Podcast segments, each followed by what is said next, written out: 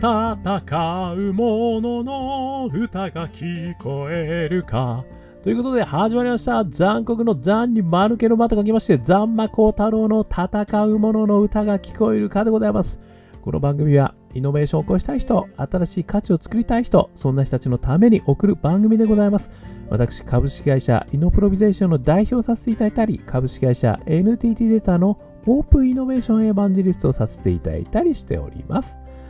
さてさて、本日はですね、えー、2022年11月27日ということでございまして、なんと日本がコスタリカに負けてしまいましたという、えー、その直後の録音でございます。ということで若干元気がダサげではございますけれども、ね、いや、まだまだ終わってないということでですね、これからイノベーティブなプレイがどんどん出てくるんじゃないかということを期待して待ちましょう、皆さん。ということでざいまして、今日はですね、えー、吉田松陰さん、吉田松陰先生ですね、えー、この方のお話をですね、あの、ちょっと本で読ませていただきまして、また改めて感動いたしたところがありましたので、それについてちょっとお話しさせていただくとともにですね、えー、解釈と感想、そういったところですね、イノベーションにやっぱりこういうの役立つなーっていうところですね、えー、ぜひともお話ししてみたいというふうに思っております。えー、本日はですね、この吉田松陰先生ですね、えー、参考にいたしましたのは、覚悟の磨き方というですね、本でございます。跳躍吉田松陰。えー、2013年5月10日、初版発行翻訳が池田高、うん、高政さんでしょうか。えー、デザインが井上新八さん、写真が天名イメージズ、印刷製本、中央製版印刷株式会社発行者鶴巻健介、えー、発行所サンクチュアリ出版と、えー、言ったですね、本をちょっと見させていただいて、非常にですね、あの、吉田松陰先生がいろんなところにつけて言われた言葉がですね、わかりやすく解説付きで、えー、説明いただいているということでですね、まあ、全体的に覚悟の磨き方と言ったですね、テイストがもうビシバシくる、そんな本でございます。で、ここからですね、私があの非常にあのビシバシッとちょっとこう心に響いてしまったところをですね、あの紹介させていただきます。えー、黒船来航の際にですね、あの吉田松陰先生はですね、えー、兵法をやられていたんですけれども、勝つためにどうするんだ？っていうことよりもですね、もうこれはもう黒船の大砲はやばいということでですね、もう学ばさせてもらうしかないということで、ここでまず一発逆転の発想を来てるんですけども、いきなりですね、あの、黒船に乗り込んでいくっていうことになるらしいんですよね。で、これがですね、この頃、もちろん鎖国でございますので、海外渡航は死刑になるわけですね。にもかかわらずですね、黒船に飛び込んでいった時の言葉があるんですよ。その言葉がすごいんで、ちょっとここから引用させていただきます。今ここで海を渡ることが禁じられているのは、たかだか江戸の250年の常識に過ぎない。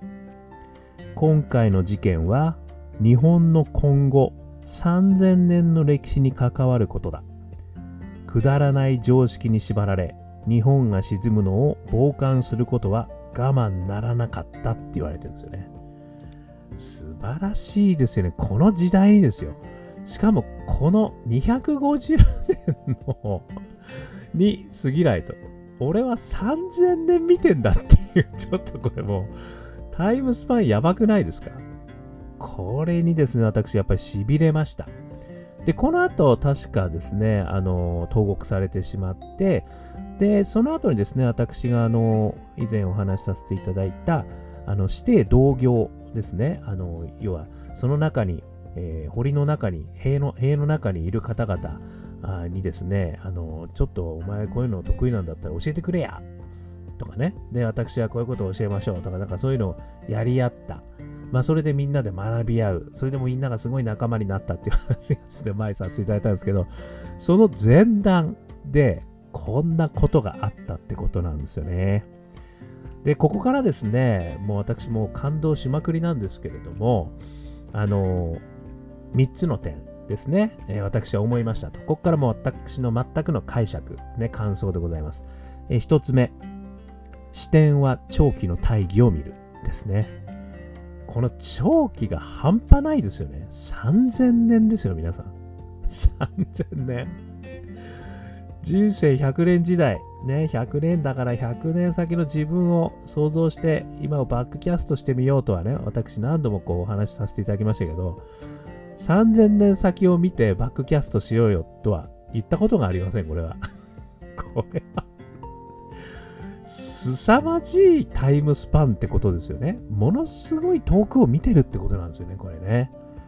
なので、もう250年なんてもう、たかだかなんて言っちゃってるわけですよ。これね、私どもの今のね、あの会社とかで考えても、まあ、3年から5年が中長期計画じゃないですか。3000年後って考えますかっていう話ですよね。これはね、やっぱり吉田松陰先生ぶっ飛んでますよね、頭が。で、やっぱりこれぐらいの長期スパンで考えるとですね、あのー、もう、そういう意味じゃ、全然視点が変わってくるわけですよね。もう、鳥も鳥も鳥の、ものすごい鳥の目になって、もう宇宙レベルの鳥の目になってるってことなんで、これ、俯瞰度が半端ないってことですよね。これが一つ目。それから二つ目。現時点の常識に縛られないってことですよね。なので、この3000年のタイムスパン持ってこられたらですね、現時点の常識なんて全く意味ないよねってことになりますよね、これ。これはね、あのー、一つね、こう俯瞰する、もしくはそのブレイク・ザ・バイアスするときのすごくいいあの考え方かもしれませんね。あの3000年とは言わなくても、いや、100年、200年、300年経ったら全く変わりますね、これと。ね、医療も変わるし、健康状態も変わるでしょうし、技術も変わるし、ね、そもちろん法制度も変わるし、規制も変わるし、みたいなことになって。で、そこから考えたら、今のこの常識は、ちょっと一旦置いといた上で、新しい価値って何なんだろうって考えてみよう。ってことですよね、きっとね。で、これが2つ目。そして3つ目。自らのことは顧みないってことですよね。これがすごいんですよね。これはあの、私がパッションの源でお話ししている4つの証言の中のリタパッションですよね。やっぱり人のためにとにかくやると。まあ、ここの中で日本のためって言ってますけどね。日本におられる人々のために、もう自分がどうなったって構わねえからとりあえず行くぜっていうことですよね。これはね、痺れますよね。こんな上司がいたらもう間違いなくついていってしまうというね。いうことですよね。もういいから俺が全部責任取るから。で、俺があの、ある意味、牢獄に入るから、お前ら、あの、頑張れと。で、いうような感じですよね、これ。なのでですね、この3つ、え1つ目、視点は長期の大義を見るですね。2つ目、現時点の常識に縛られない。そして3つ目、自らのことは顧みない。この3つがですね、この短い言葉からですね、やっぱ吉田松陰さんのもうスピリッツ、これこそまさにイノベータースピリッツなんじゃねえかなって私は思ったんですよね。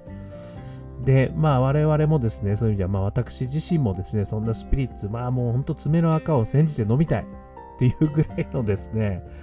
素晴らしいスピリッツですよね。なので、まあ、こんな方にはみんなついてきたくなるなと、やっぱり思ったわけですよね。だからやっぱりこの中から指定同業ね、の話もやっぱり出てくるわけですよね。そういう価値観がもう全てにおいて貫かれてるんですよね。パッションのみのものすごいパッションがあるわけですよ。ところが、もうリタパッションの塊ってことですよね。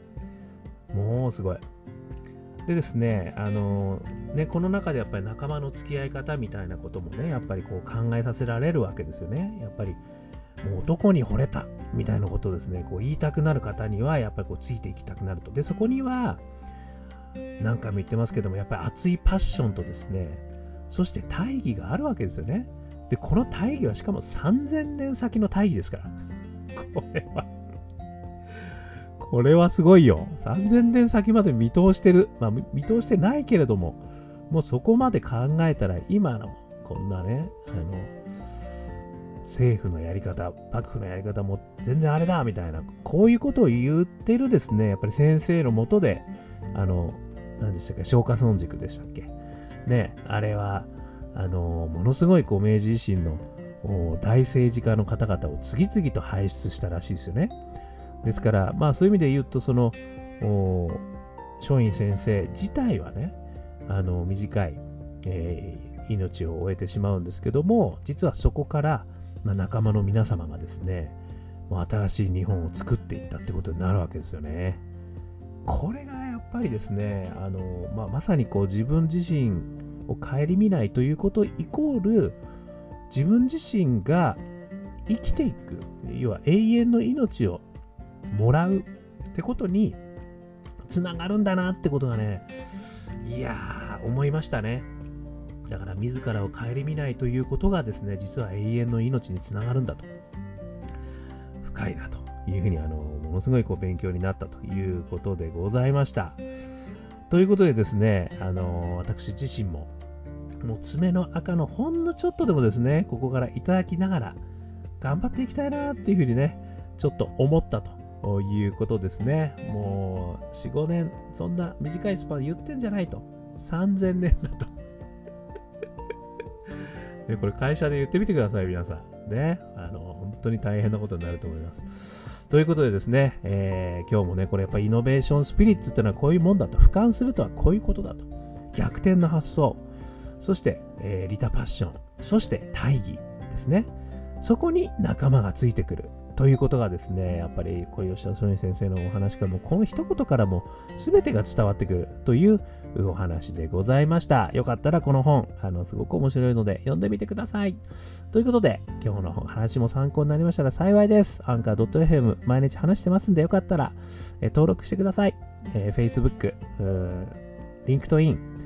えー、Instagram、えー、やってますので、よかったらコメントいただいたら、えー、変えさせていただきますよ。そして我がアカペラグループ香港ラッキーズの中年ワンダーランド、中年不思議国とえー、ウェブサイトに入れていただくと、ストリーミングサイト聞けます。ね、そして、12月31日、えー、12時からはですね、吉祥寺ロックジョイント GB にて、ワンマンライブ、30周年ワンマンライブあります。えー、だいたい2時間からちょっと過ぎぐらいのですね、感じ、12時から始まってそれぐらいで終わると思いますので、よかったら、えー、遊びに来てください。そして最後に、えー一人からでもイノベーションはできるぜそんなことを書いた本があります。オープンイノベーション21の秘密。えー、こちらもですね、1時間ぐらいで読めちゃいます。えー、中身はこよこよだということでございます。えー、皆さん私ね、毎日こんな話してますんで、もし、え企業の中、もしくはね、え団体活動の中、